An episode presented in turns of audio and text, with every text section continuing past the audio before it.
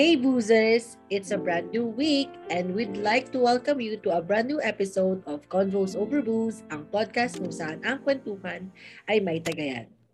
So for today's episode, we are going to talk about latest news, teas, chismis, and chicas that has been happening lately.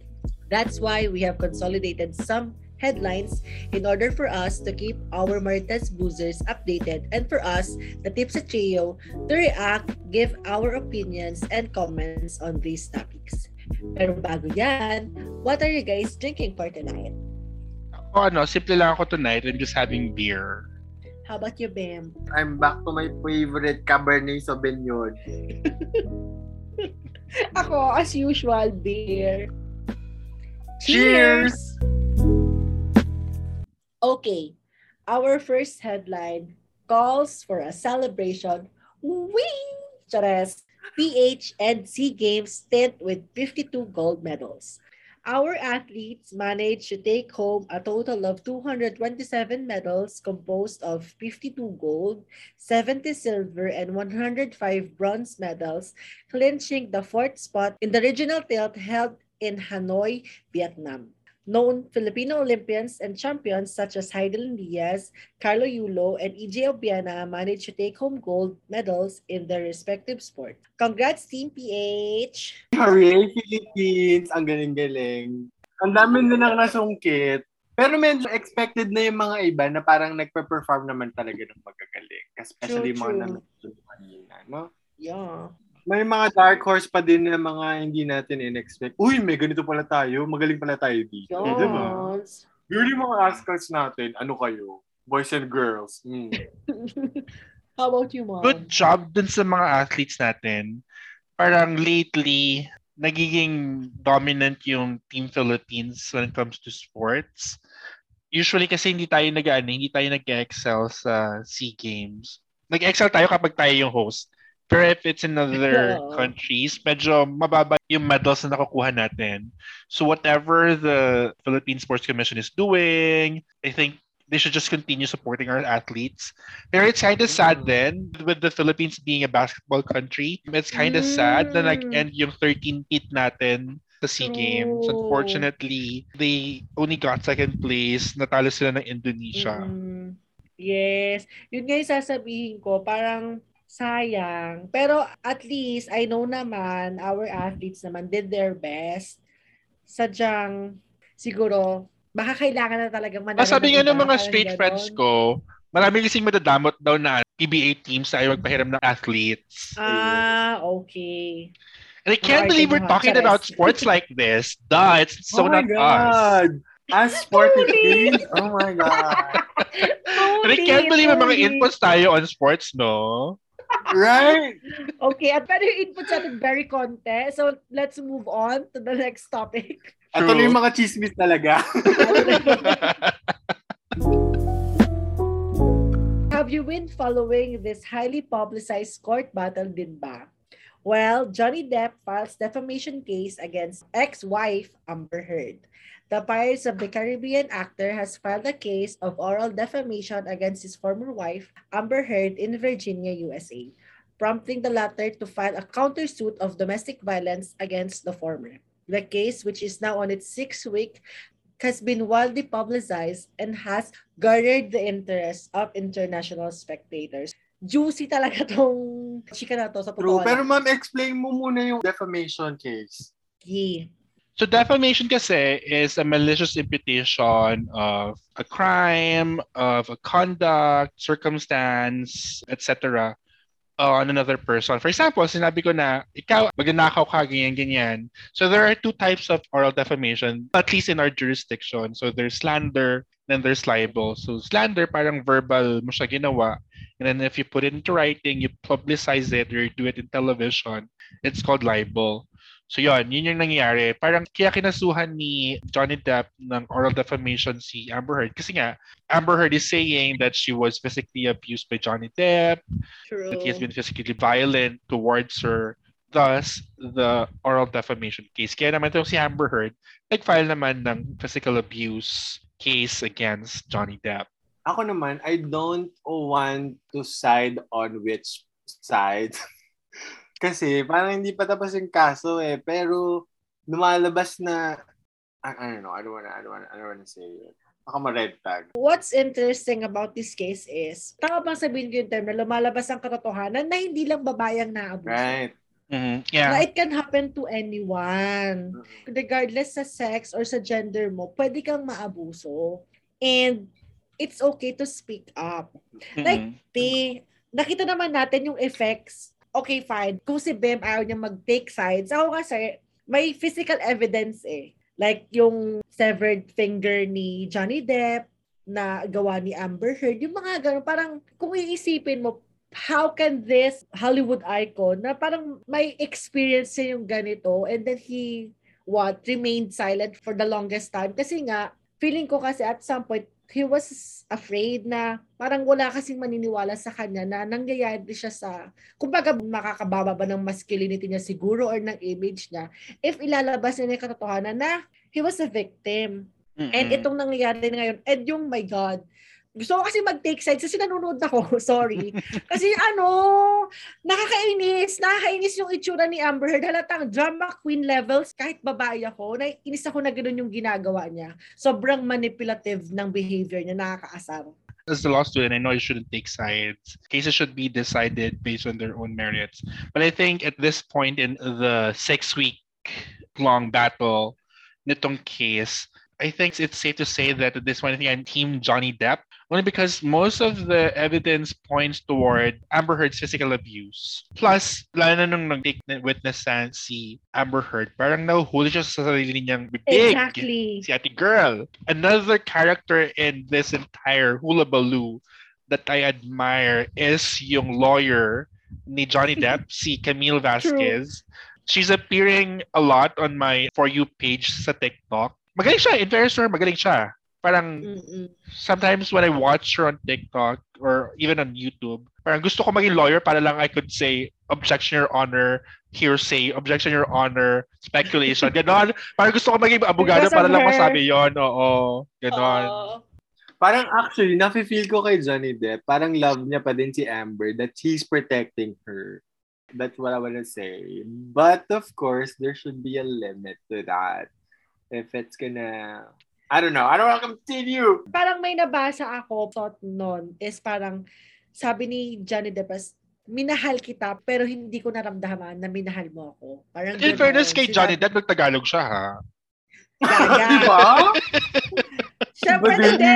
Hindi, kasi yung pinanood ko, translated na siya. Nakadub ba siya? Nakadub ng Tagalog. Oo, nakadab. Nakadab si Fiona yung sumasalita. no! Pero parang ganun yung thought. I can't remember the exact words kasi. Hindi, hindi ko kasi hawak yung phone ko. Pero nasa Twitter yun. Sa Twitter ko yung nabasa. Parang yun nga yung thought niya. Parang minahal kita pero yung pagmamahal mo, hindi ko naramdaman pabalik. Parang. Oh, that's very sad. Medyo sad boy yun. Pero ano. Oo. Okay. Meron pa ba kayong say about this? I like them both as actors. Ako hindi. I don't like Amber Heard. Wala talaga siyang chemistry kay Jason Momoa sa Aquaman. Actually, na-take ha? ng witness stand yung executive producer ng Aquaman. Kasi parang, I think Amber Heard was alleging na she was taken out of Aquaman 2 because gawa ni Johnny Depp, parang he influenced Mhm. producers or something like that. But when the producer took the witness stand, sabi niya, well, it's just that she doesn't have any chemistry with Jason Momoa. That's why she was removed from the film. Aray. True. Aray Alam ka naman si Jason Momoa yung tanggalin, di ba? Eh, siya yung title character, di ba? Truly, truly. On to another controversy. Halsey blasts record label for holding music over becoming TikTok viral. Pop star Halsey has released a TikTok video complaining about the role that the application has taken over the music industry. Everyone is marketing, and they are doing this to every artist these days. I just want to release music, and I deserve better, to be honest. I'm tired, says the singer. Anong say nyo dito, mga pecs? Well, number one for me, TikTok talaga is number one already. Natatalo na niya si Instagram. That's Yeah. why Yeah. it's a big now. How about you, Mo? Actually, medyo half-hearted ako sa situation. I mean, at one hand, I wouldn't feel bad about the artist, but at one hand, I also want to say, well, girl, it's part of the job. Part yan ng trabaho mo. I mean, if before, artists would have to go to radio stations to promote their music and all, Oo. Parang sabi nga ni Bem, it's the number one social media app now. And you know, if it's necessary for your song to go viral on TikTok first before you release it, then I think as an artist, it's part of your job to do it. Mm. Trabaho siya, ganon. Well, totoo naman, like there are artists kasi na nag-blow up because of TikTok. Like one big example is Doja Cat. Girl, lahat ng kanta ni Doja Cat nag talagang viral sa TikTok. Fan ako kasi ni Doja Cat. Nakilala ko siya during her meme days pa. Like hindi pa siya talaga sikat. Tapos, Oh. biglang yung music niya, pumasok siya sa TikTok. Hence, yung Say So na super viral. Yes, it helps the artist to promote, especially if meron nga mga dance challenge. Pero kasi, gets ko din yung pakiramdam ng ibang artist. Kasi parang ang point ton is, instead of releasing music na gusto talaga nila, parang ipinipilit sila into this cage or character na Genre. dap, oo, na parang dapat gumawa ka ng TikTok worthy song na magba-viral, parang gano'n. Meron kasi akong mga nakikitang artist na pag lumalabas siya sa For You page ko, nakalagay parang my label made me do this. Parang gano'n. Parang ang lungkot lang kasi parang wala silang freedom to do their stuff. Parang gano'n. Kasi nga, kailangan nilang gawin yun. Pero like mom said kasi, part yun ng trabaho. So, you really can't complain Mm-mm. I guess the artist and the label, parang regarding sa kontrata nila, parang, okay, I can do this, pero dapat may ganito. Parang ganon. Oo. Right. Yun. For me naman, I'm leaning towards seeing TikTok as an opportunity rather than a threat. Because it's like for me, it's an additional platform wherein you could advertise, you know? If Yes. TikTok doesn't work for you, then look for other platforms. Diba? Because Mm-mm. TikTok is definitely helping other artists. So you can't be that selfish to just shut it because it does not work for you. True. True. That's my point. Saka yun nga kasi, parang social media kasi ha- has shifted how we do marketing or promotions these days. Let's just say with product placements, parang before you just have to, you know, put up a commercial on TV or newspaper or parang buy a certain portion of a television program. Nowadays, mm. Nag-shift na kasi siya. I mean, they tap influencers, they put up sponsored contents on Instagram and on Facebook, and on. And in the music industry, everyone is shifting to TikTok now because, well, everyone's on TikTok. And TikTok has its own way of, you know, making things go viral. Kaya, we just have to go with it, you know? Yun. Yeah. Yeah, and on the side of the brands naman, social media and or this contents that they're doing online, they're much cheaper than, you know, advertising through other platforms. Talaga ba? True. yeah, take it from me, I do that. Maniwala daw tayo sa kanya. Okay, go. On to our next headline, which is extremely sad. At least 21, including gunman, killed in violent Texas shooting. In yet another violent mass shooting, at least 19 children and two teachers were killed in Uvalde, Texas. This sparked another call for U.S. legislators to create laws imposing stricter measures in purchasing firearms or the complete ban on the purchase of such.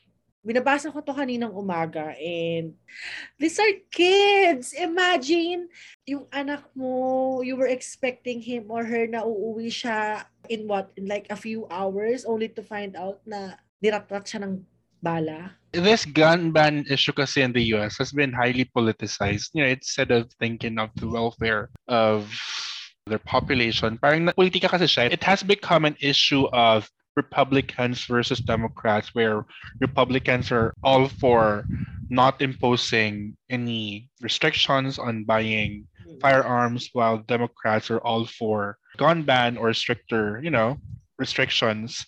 It's very hard for me to comprehend. Sa US kasi, I'm not sure if you guys are aware that they are about to overturn this case called Roe versus Wade, where once it gets overturned, it's going to criminalize abortion, or it's going to be easier for states to impose an abortion ban, meaning women could no longer undergo abortion and their home states without having to fear na pwede sila makulong because of that action. The Republicans are anti-abortion. So at one hand, it's hard for me to comprehend how they are pro-life by being anti-abortion and anti-life by being in favor of gun ban. Ang hirap niyang makonect. Thus, it makes you think, well, it's all just politika.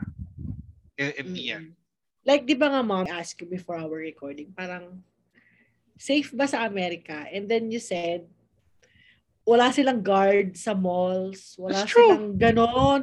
Like, te, so ano, yung suicide bomber, or yung gunman, pwede na lang siya pupunta, tapos saratating ka, and then that's it, mamamatay ka na lang. Parang ganon. Parang, Mm. lagi nilang sinasabi, ang school is yung second home ng bata. Paano mo masasabi na second home kung yung chances na anak mo na hindi na siya makabalik is ang laki? And hindi ko mag-gets why sa schools, madalas sa schools ko to naririnig, nangyayari. Itong mga shootings na to. And then, walang nangyayari. Parang, o sige, people were grieving. People were parang offering their prayers. And then what? After a few months, after a few weeks, ganun ulit, may maririnig ka na naman na isang mass shooting incident. Kasi parang, well, yun nga, like mom said, walang nangyayari, puro pamumuliti ka lang. Walang adjustment sa law, walang binababang bagong measures about it. Well, I said most of the legislators who should be creating laws, posting gun ban or restricting the buying of firearms, they benefit from it. They get something from, I think it's called NRA. I'm not sure about the agency, but yeah, one of their benefactors are, you know, gun manufacturers. Kaya medyo mahirap siya. Plus, so there's part in the US Constitution where it says that the right of the people to keep and bear arms shall not be infringed. So it's kind of their way of saying that it's hard to create laws because, as stated in the Constitution, the right to bear firearms should not be infringed. When you know the legislators could amend naman the Constitution. Mm. So yun, it's really a, a highly politicized matter in the US and it's very sad na mas nauuna yung politika instead of yun nga, sabi ko kanina, yung, yung welfare ng mga tao. It really makes a very unsafe environment. I think in Texas, the drinking age is 21, but people age 18 could easily buy firearms. For me, it's really a sad news. Seeing those photos of the children, parang Mm-mm. Tapos, I know naman everybody's is parang nagluluksa about it. But, you know, children deserve more than thoughts and prayers. They deserve protection and safety, just like what you guys are saying. They deserve life. Like, so many of us, I am super duper heartbroken by this tragic event. And it calls for not only the US, but also other country to, you know, make a move, amend some actions or laws that can help protect these children. Kasi it's the last thing that you think of eh, na Mm-mm. you'd be sending your kapatid or your anak to school because, you know, alam mo kung mangyayari sa kanya, magiging okay, matututo something, not para mapahamak siya, right? Mm, exactly. With all of these things being said, I hope, hindi lang itong mga victims na to, pero sana lahat ng mga taong naging victims of these tragic events, sana nila sila makalimutan. And sana maging eye-opener to sa iba na i-push na oo, sige, nasa constitution nila na wag pangunahan ang anything about firearms na. Pero parang, yun nga sabi ni ma'am kanina, pwede namang i-amend eh. I-prioritize yung welfare before yung mga pansariling kapakanan. So, Mm. Siguro ang last chika ko na lang dyan is, if we are going to say that we are pro-life, then let's be pro-life period without any qualifications. If we are to protect the life of the unborn, then we should also protect the lives of those who are already born. And you know, one of the ways to do that is by creating a safer environment where people don't have to worry that someone would just randomly shoot them when they're at the mall or at the park or any other public space, you know, everyone should be able to feel safe in their surrounding. Um, ako naman, aside from I'm sad, I'm also furious. To think that it's another shooting, not the first one, ah, it's another shooting, and there's like 19 children dead, and nothing will change because what? US hates its children, but it sure does love guns. I don't know. Imagine this happening anywhere else, especially Philippines. How would adults respond? I'm really saddened, but I'm also furious. Okay, let's end our headlines naman with an exciting news. Newest Thor trailer released. Last week, the world was treated to a sneak peek with the newest trailer of Thor, Love and Thunder, being released. The said trailer introduced old, new, and old new characters to the Marvel Cinematic Universe. It's so good, but I could say after Doctor Strange, parang ang hirap na higitan agad yun ni Thor. Because Doctor Strange was also so good. Sana all nakakanood ng sine. to be honest. Hindi nyo ba napanood? Hindi pa, girl. I'm quite excited kasi nga Thor gives the comedic portion in the Marvel Cinematic Universe eh, 'di ba? I'm also excited kasi we're gonna see new characters and old new characters as Apple said kanina. Like Natalie Portman's character in the first Yeah. film is gonna be back. And then we're gonna see a new character, Christian Bale's character in the film. Nung napanood ko yung trailer kanina, I was actually curious kung sino yung character na yon, only to find out that it's Christian Bale. And hindi mo talaga siya ma-recognize doon sa trailer kasi sobrang ibang-iba yung makeup niya. Nagulat ako na that that's him pala.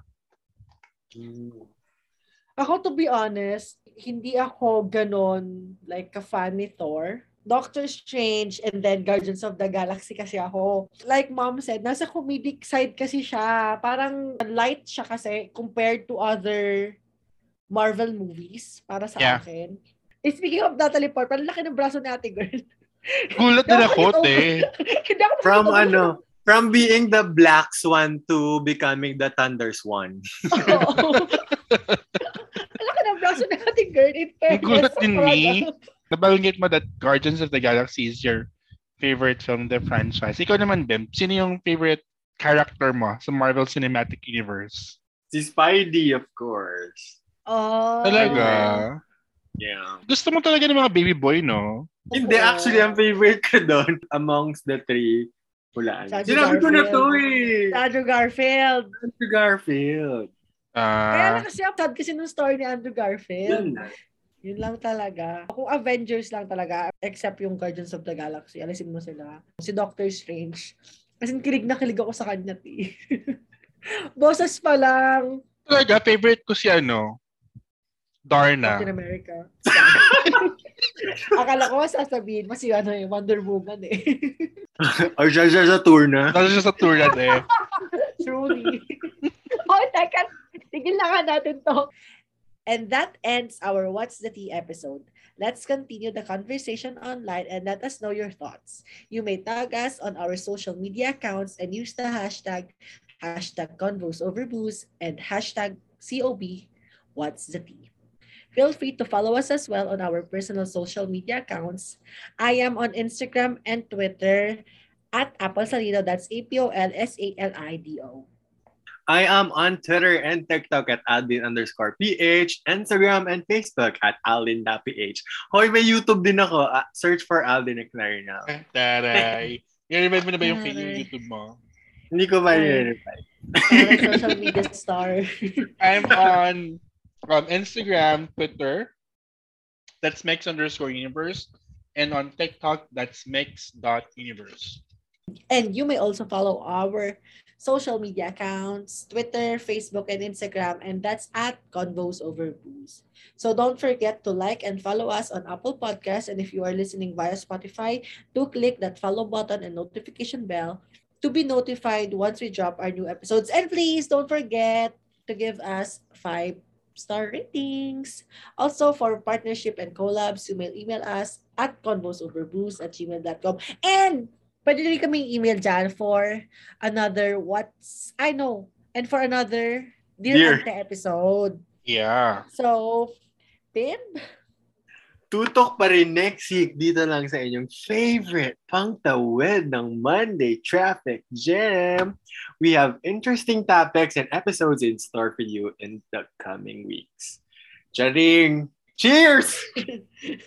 Final reminders, we will be seeing a decline in COVID cases, but it doesn't mean that we have to put our guards down. So let's still follow safety protocols, mask mandates, and sanitize, sanitize, sanitize.